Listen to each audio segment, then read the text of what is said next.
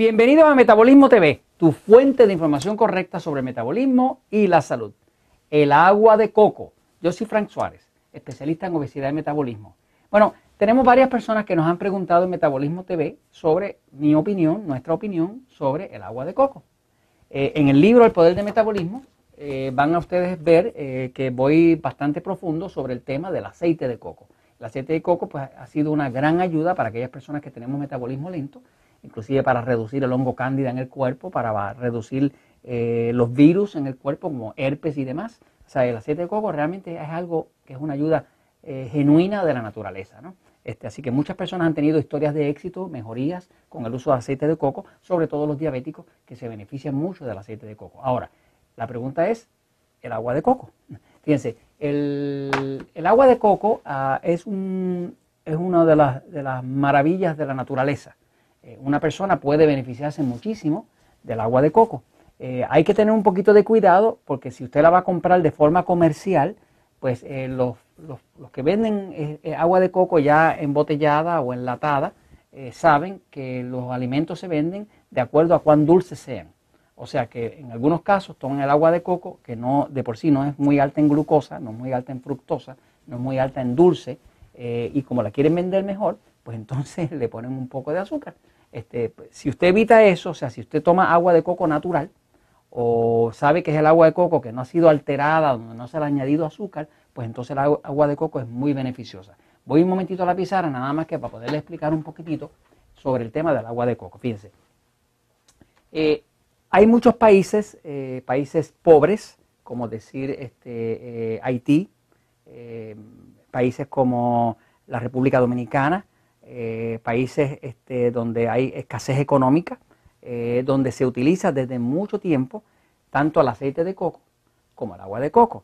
Se sabe, por ejemplo, que el agua de coco, el agua de coco, agua de coco, es muy alta en minerales.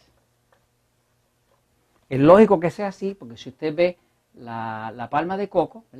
Eh, el árbol de la palma de coco tiene unas raíces bien profundas que extraen minerales desde la tierra. ¿no?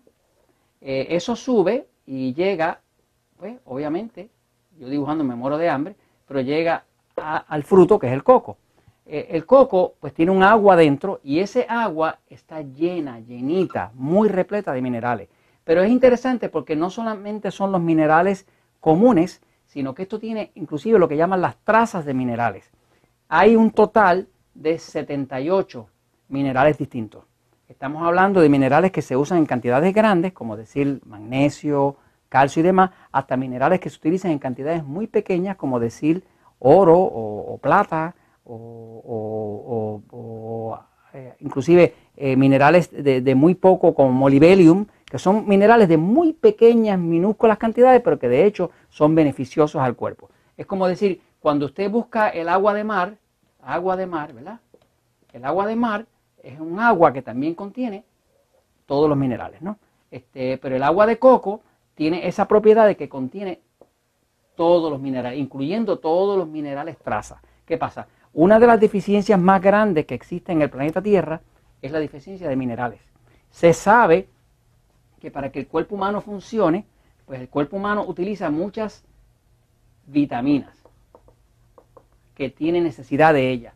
También utiliza muchas enzimas las enzimas son proteínas que tienen acciones sobre el cuerpo. Por ejemplo, eh, una persona toma un poco de sol, sol, el sol le da en la piel, en la piel está el colesterol, el colesterol entonces eh, se produce una enzima alrededor, que esa enzima eh, cambia ese colesterol y lo produce vitamina D.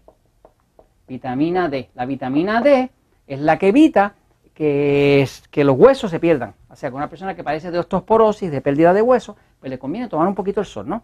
Porque el sol produce en el cuerpo unas enzimas, que esas enzimas producen vitamina D a partir del colesterol. O sea que todo e-, ese proceso es así, pero, pero quiero que observe una cosa. Nada de esto pasaría, ni, ni estarían activas las vitaminas, ni estarían activas las enzimas, si no fuera por los minerales. Quiere decir que lo que activa tanto las vitaminas como las enzimas es los minerales. La deficiencia más grande que hay en el planeta es una deficiencia de minerales. Por lo tanto, una persona que quiera tomar eh, minerales, una forma buena de, adquirirlo es el agua de coco. El agua de coco en los países eh, más pobres se utiliza para combatir las piedras en los riñones. Por ejemplo, si una persona tiene piedras en los riñones, eh, usa agua de coco, el agua de coco tiende a romper esas piedras. Así que los minerales son muy necesarios porque todas las acciones enzimáticas de enzimas del cuerpo dependen de los minerales. No hay enzimas que puedan sobrevivir si no fuera por los minerales. Eh, y los minerales, una de las formas más concentradas y naturales y absorbibles que existen es el agua de coco. Eh, por supuesto, acá en Puerto Rico le gusta a la gente tomar agua de coco con whisky. Esa no se la recomiendo. Pero, pero si es agua de coco natural, este, llenita de minerales, sí se la recomiendo y le va a ayudar inclusive a adelgazar y a mejorar la salud. Y esto se lo comento porque la verdad siempre triunfa.